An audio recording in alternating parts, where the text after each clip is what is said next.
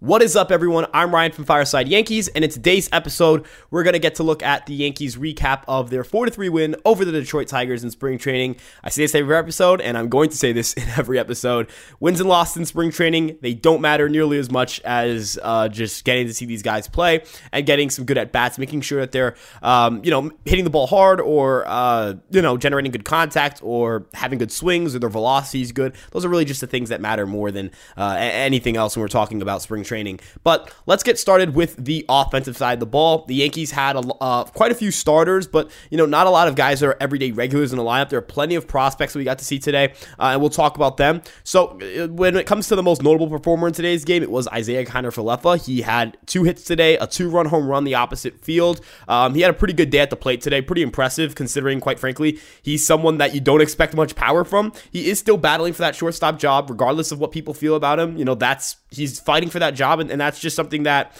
he's going to have to do, right? So, um, end of the day, I can't really get. Uh, you know, I know that some people are viewing it as the Yankees are going to get obsessed with that home run, and you know, view it as something to you know criticize the Yankees for. But but quite frankly, the Yankees if they're not going to make their decision based on a single home run by Isiah Kiner-Falefa, and there are a lot of reports that have suggested that the Yankees are going to go with Oswald Peraza at the position. But moving on, we got to see a double from Oswaldo Cabrera. That was his only hit of the day. He went one for three. Uh, he continues to have a pretty good spring training, hitting 273 with an 895 OPS. Um, outside of that, there really wasn't much offense. The Yankees only had five hits today, so not really much to talk about. Uh, the only other guys with hits were uh, Anthony Seigler, who had a hit and a walk and an RBI, and Billy McKinney, who had an RBI single. So just a pretty quiet day for the Yankees at the plate. On the pitching side of the ball, we got to see Luis Severino, who gave up two runs on two solo shots, three strikeouts, four hits, four innings pitched. Not a bad showing. His velocity was okay. You know, he's about a tick down his fastball, which you anticipate that in spring training. You kind of hope that that corrects itself, you know, as we get progress as we progress further towards um, opening day as at this point, you know, I know Luis Severino has struggled in spring training, but that's just kind of what Luis Severino does. He's throwing 56% fastballs. Uh, when you throw your fastball more than your slider and your changeup by a significant margin, this type of stuff is going to happen. You're going to get rocked because his best pitch is his slider. So, you know, he's not going to be throwing his slider uh, that much in spring training compared to in regular season baseball, where he'll go to that slider a lot more often uh, in more favorable counts. We also had to see Jhony Brito, who pitched pretty well today. He gave up a home run and it was a solo shot, four hits, but he had no walks, three strikeouts, and three innings pitched.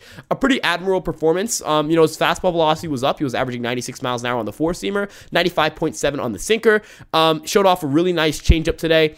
Quite frankly, though, the, the only thing I'm really missing with um, Jhony Brito is the ability to throw a quality breaking ball. Um, he really does struggle with finding, you know, that quality breaking ball that, that you know stands out. Um, he has kind of a sweeping curveball, uh, and, and, you kind of look at that as a pitch that maybe he can rely upon a little bit more. Um, but the slider just doesn't have it just doesn't have the the movement profile that you're looking for. It's more of a vertical movement profile, and, and quite frankly, you're looking for a little bit more than that uh, when we're talking about uh, having a quality breaking pitch. So um, uh, the way I look at it is, it's a pitch that I personally think you should either ditch or try to uh, adjust. But the changeup and fastball definitely work well off of each other. That's part of that vertical separation. Um, you're trying to work a north south there, uh, and I think the curveball would help him with that as well.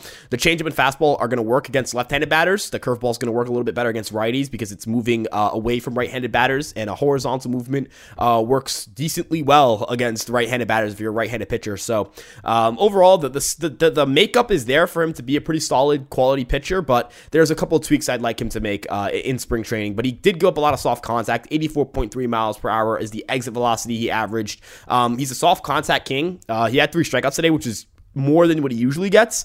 Um, and he's a guy who's a command first guy, definitely a depth guy for the Yankees to look at. You know, someone that the Yankees are going to potentially rely upon. Um, you know, if they need someone to come out of the, uh, you know, come up from the minor leagues and give them a spot start here and there.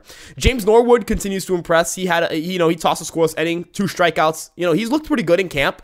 Um, his splitter and four seam fastball combination are really, really, really good. Um, and while the four seam fastball does profile more as a dead zone fastball in terms of vertical movement, and we've talked about that before. Dead zone is this concept where, in terms of vertical movement, the ball doesn't drop enough to be a sinking fastball uh, and get that ground ball action, and it doesn't get enough carry up in the strike zone to be a whiff pitch.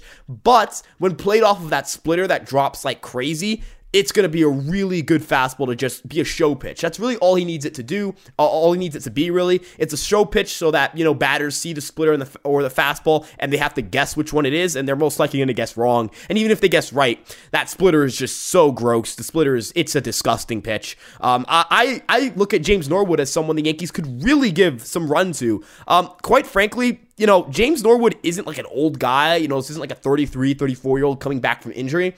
This is a guy in his 20s. He's 29 years old, has a power arm. You know, he's still in his, relatively speaking, his physical prime. He just hasn't had much success at the major league level, but he's shown signs of it. He's shown an ability to be able to get strikeouts. It's just a command issue right now. You know, um, if the Yankees figure out something, if they unlock something in Norwood, we'll, we'll have to wait and see.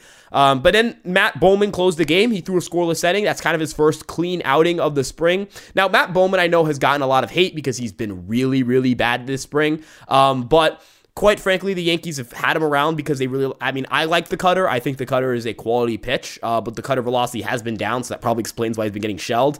Um, if he can get that velocity back, it could be a real plus pitch for him. But um, I, I, guess that we'll have to wait and see there. It just hasn't been an impressive spring for him. I don't imagine that there's much of a, a future with the organization at the major league level for Matt Bowman. Maybe he uses this year to kind of rehab and get himself right and hit the market again uh, and pick up a flyer elsewhere. Um, but that really is what happened today. I mean, today wasn't really an game. Uh, there wasn't a lot of runs being scored. There weren't a lot of you know guys who are major leaguers or guys who you anticipate will make the major league roster uh, featured in today's game. Um, at least the Yankees walked away with a win, which is always good. Uh, you know, again, spring training wins and losses don't matter, but you'd prefer to win because winning's great. Uh, but with that being said, thank you guys so much for checking us out. You guys have been great with the support lately. We're on the road to 5,000 subscribers by the time opening day hits. We'd appreciate if you guys helped us out with that journey, and we'd appreciate if you guys kept checking out what we did. You guys can like, comment, and subscribe. It helps the algorithm and it helps other people see our content. And turn on notifications so you know when we post. We've got you guys daily with podcasts in the morning. We got you guys with post game recaps after the game is over. We have highlights on our shorts constantly. Sam is doing great work on the TikTok uh, with that as well. Go follow the TikTok, go follow the Instagram, go follow the Twitter page, go follow the Facebook. We've got social platforms everywhere. I'm Ryan Garcia. You can follow me on Twitter at Ryan Garcia ESM if you want to watch some horrible tweets. And we'll see you guys in the next video. Peace out.